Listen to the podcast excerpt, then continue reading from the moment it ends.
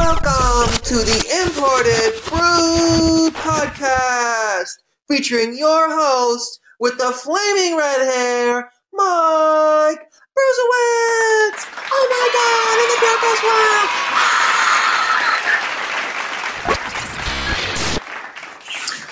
Welcome to the first ever Imported Brew Podcast. Super excited to have you guys here. Uh, we're going to take a look into my life as a professional basketball player. What's it like to be this pale sometimes? You know, types of sunscreen that you can best use, and uh, just anything and everything I think of and have that goes on in my head. So, without further ado, let's hop right in. Hippity hippity hop. Uh, so, for those of you guys don't know me, uh, I played professional. I played professional basketball. This is my fifth season playing professionally, uh, as well as I played four years at the University of Wisconsin Madison under the angriest, grinchiest, meanest, most badgerous-looking head coach of all time, Bo Ryan, and played there for four years. Went to two Sweet 16s, won a bunch of games. You know, had some big moments, hit some big shots, had some crazy ass hair, and generally speaking, had a pretty good time with life. So that's kind of a little bit about me as a basketball player. Uh, when I was in college, now my past five years, like I said, I've played playing professionally. Uh, my first year out, I played in Jerusalem, Israel. Second year, I played in Slovenia and Malta. Slovenia sucks. And then I played in Norway, Sweden, and Ventspils. These are the last three seasons I played in. Uh, I won an MVP in Norway last year in Sweden had a good see, had a good year and have been able to bump up my pay as well as my level that I've been playing in. This year I played in a European competition called Champions League, similar to the football. Actually, sorry, we're in America. We call it soccer. And uh, similar to that, and yeah, I've just had a had a pretty good career so far, trying to keep building. And yeah, it's April, and I'm freaking excited to go home because right now I am in the dog days of basketball. And for those of you guys don't know or don't pay that close of attention to NBA basketball, they talk about this all the time. February, March, April, these last three months, they are brutal as a basketball player because you've been, you know, you've been working out, you've been training, you've been practicing and playing games for you know, the last six or seven months. And you still got three or four, you know, three months to go. Once February hits, you got three months to go until you even can sniff the playoffs. And honestly, I have played basketball every almost every day since August 15th. And that's not including the time that I had to take to train to get in shape and get ready for this season. So I've been playing basketball pretty much, you know, practicing hard, playing five on five, weightlifting, doing individual workouts. A lot of times for this team in particular, we've been doing two practices a day, so almost five hours a day where I'm practicing basketball for eight, nine months now. And I'm to let you know something. It gets really long. It gets really, really monotonous. It's almost like having, you know, the same steak and potatoes over and over again, or maybe even less, you know, like, you know, chicken and broccoli. You know, you got, you know, chicken and broccoli can be delicious, but if you're on a fitness regimen, man, and you've had chicken and broccoli for, you know, two months, three months, seven, eight months straight, and be honest, that shit's pretty disgusting at that point. You're just, you're not even really excited to eat it anymore. You're just kind of like, man, can I get something new? Can I have somebody give me some freaking popcorn? Maybe a little bit of Szechuan sauce with some chicken nuggets. Dip that stuff in there. You know what I mean? Sorry for Rick and Morty fans. Szechuan sauce apparently isn't that good. So, you know, it gets monotonous and, and games get really boring too. Um, it depends on where you are in the league. And sometimes games, you know, if you're fighting for a playoff spot, but teams like mine right now, we're in, you know, number one in the league, and the league I'm playing in sucks it is awful. And we just uh, we're, we're just you know kind of going through the motions right now, and just waiting for playoffs. I'm praying for playoffs to get here. And so for me, it, you know, you just kind of you kind of get tired of basketball. Also, you get tired of the life. I'm by myself majority of the time. Um, you know, you have teammates, but they're more like coworkers. It's the same thing. You don't always go hang out with them. Some guys got families. You know, some guys have girlfriends, wives, kids that come over. Sometimes they just have kids that come with them, and, and or you know they got girlfriends, wives that are back home, and they don't come and travel with them. So it just depends on who you are. But you get really tired of of not only the season and playing basketball, but you're not really ever home. You're just in a city. You're you're a hobo to say the least. You're a vagabond. You just go and find work wherever you can in whatever country in whatever city, and you start to miss a lot of things from home. Like right now, I'm craving a fat, delicious piece of pizza. Also, I want some Chipotle in my life and some Chick fil A. Shit, I need to get back to America. but, you know, there's certain things that you just start to miss. And, you know, at this point, you're just, you're ready for playoffs so you can get this season over with and, and get home. Because one thing is, is this point in the season, everybody's hurt. And your body to be quite frank, fucking hates you. Like, hates you to the point of, you know, like, let's say you're out at the grocery store in the town you live in, and, you know, you recently just broke up with your girlfriend because you cheated on her, and her mom is walking down the same aisle and sees you, and you guys make eye contact, and she knows, she knows what happened, and she just gives you the death stare. Like, why'd you hurt my baby? That's what your body feels like right now. And that's what my body feels like, and that's what everybody's body feels like. You know, you're lucky if you can get to this point of the season you haven't been injured. Um, you know, this year I've had some weird injuries, hurt my shoulder in the beginning of the season, broke my nose, had surgery, which was awful, and we'll get into that later. So yeah, it's just uh, at this point it's the dog days. And thanks for letting me rant because I've been going a little bit crazy over here.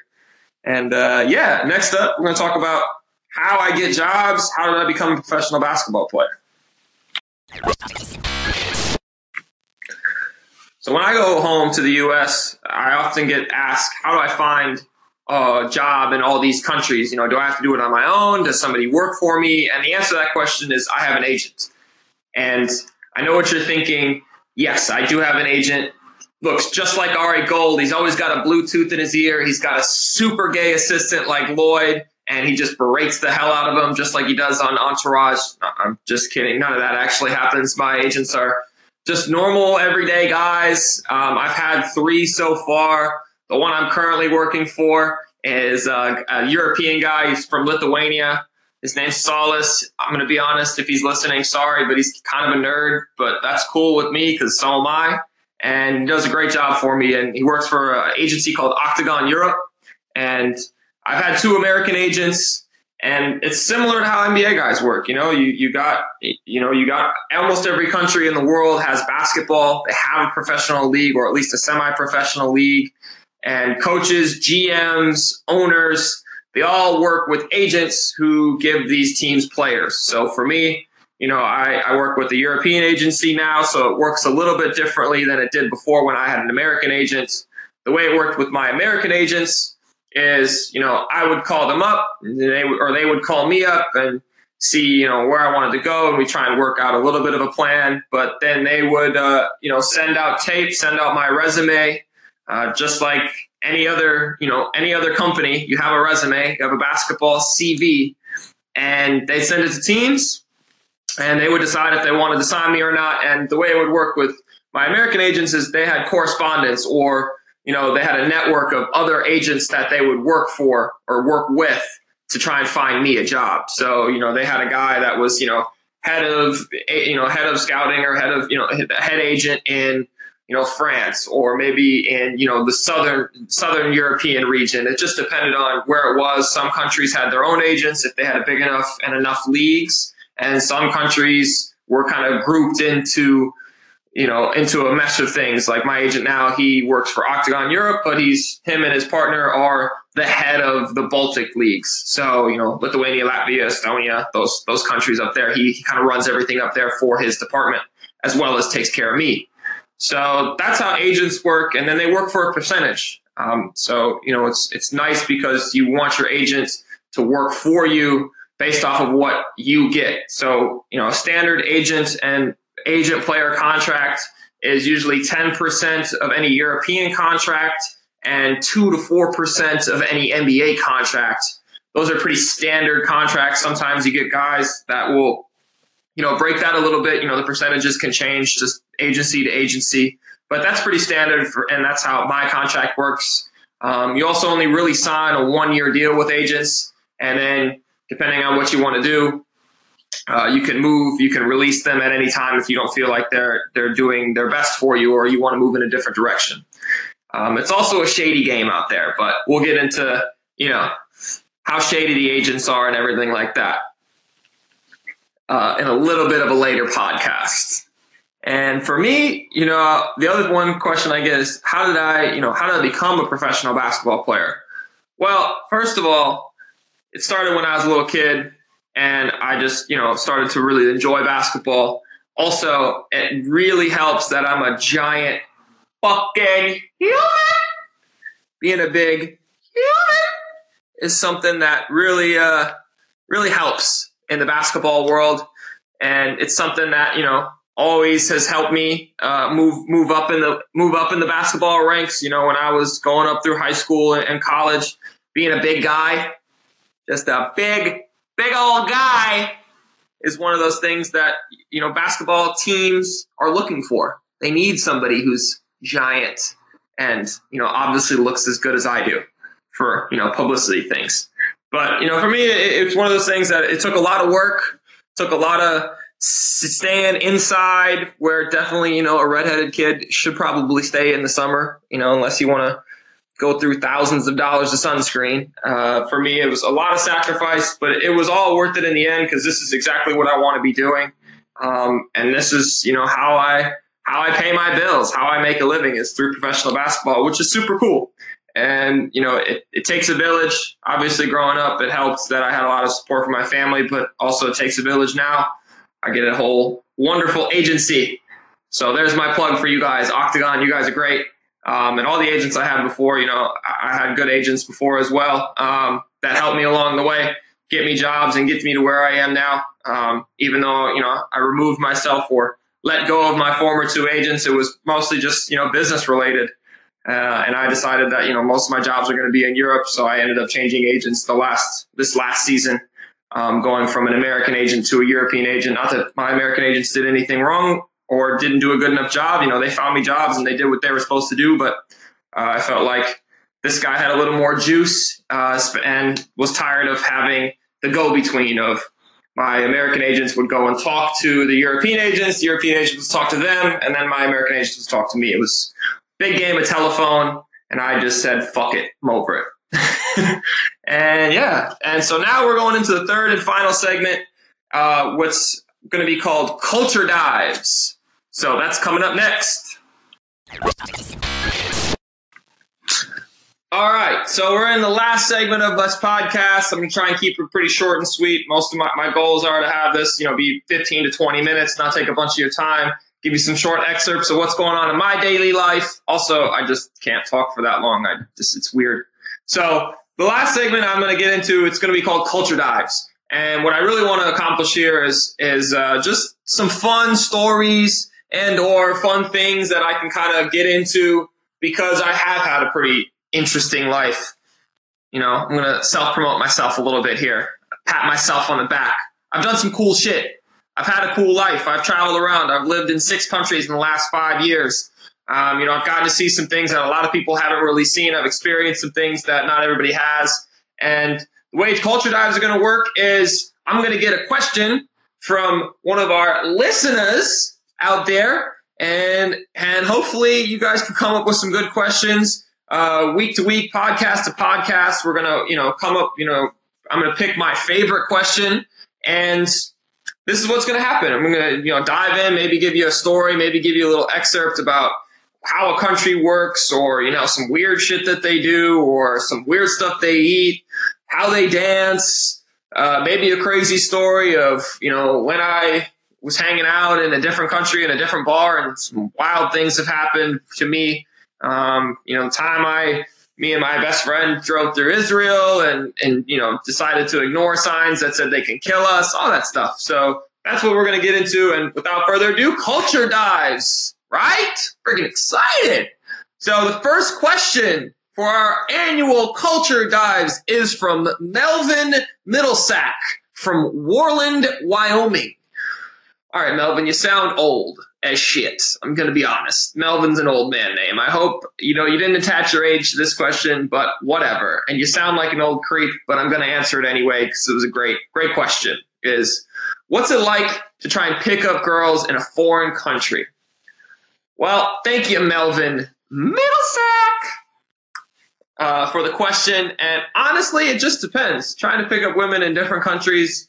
Uh, can be fun. It can be really, really challenging. Uh, it just depends on which country you're in. Some countries, as you'll know, if, for those who have traveled around, some countries speak English very, very well. It's you know they they they take great pride in being able to speak English. You know, majority of them are fluent, and I've had a lot of countries where that's not a problem.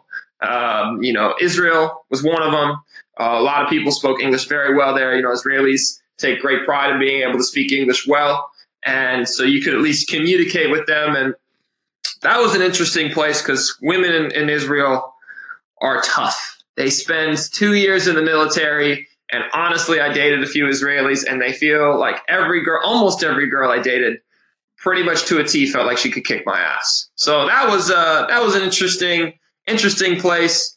Um, but it's just like any other place, you know. It's just you know you're gonna try and talk to them. And if they speak English, cool. But it's also a little bit tricky because, you know, spitting game in English to another English speaker who is native, you know, comes from the same culture. You can change your game. You can have some cultural references in there. You can make some, you know, subtle jokes. Whereas when you do it in a foreign country, you kind of gotta, you kind of keep it a little more bland. You got to try and find some more common grounds with them. Uh, you know, you don't have the same cultural norms and same, you know, cultural subset of references to go back. You know, that's part of the thing of being funny is having the same references and reference points. So for trying to pick up girls in a different country, it can be really challenging. You know, I've been in other countries. Um, you know, Norway was one that was great. I actually dated a Norwegian girl for a, about a year and a half, and you know, Norway was great because girls there speak English fluently. Um, also, you know, Norway's the capital of one night stands. You know, fun little fun fact not what happened with me and my lady friend, but you know, it's one of those things. Uh, as well as Sweden, you know, Sweden they speak really good, really good English. Um, when I lived in Malta, you know, it's a used to be an English proverb, so English is you know one of the main languages. Uh, Maltese is kind of a dying language there. Slovenia, I only went out there a couple of times, and it was challenging. Not everybody spoke English, and there it's more of like an Eastern Bloc kind of country. Um, and then, you know, out here in Latvia, quite a few people speak English, quite to be honest with you. Um, but it's not, they're not quite as fluent as the other countries I've been to. And then the other thing too is, is certain countries have some norms where, you know, girls will go up to guys and those countries are great. You know, I haven't been to Croatia, but I do know that, you know, in Croatia that girls are, are quite aggressive. And, you know, sometimes in the Czech Republic, I've heard the same things. Um, you know, in Norway, girls can go up to guys quite often just because you know, Norwegian men are shy little Nancy pantses. but it, it just depends. Depends on the country. Some you know some cultural norms come into play there. A lot of times, you know, some places are very very modern, and women will come and talk to you, and it's cool. And uh, some places you're gonna have to you know suck it up and go and talk to them and figure that out. So I've been out out and about in a lot of places around the world, and it just depends country to country on how to talk to girls and, and how to try and pick up women there. And sometimes you're successful, sometimes you're not, um, but it's always a good time. You know, generally speaking, going out, people want to have fun, people want to laugh, even if you don't understand their language, even if you don't understand, you know, what they're doing. Most people are very good natured and are just there to have a good time and on this earth to have a good time. So that's your culture dive for the day. Thank you, Melvin Middlesack. God, that's a rough name. From Worland, Wyoming. Didn't know you could listen all the way out in Wyoming, but uh, have a good day, guys. This is the Imported Brew Podcast signing off.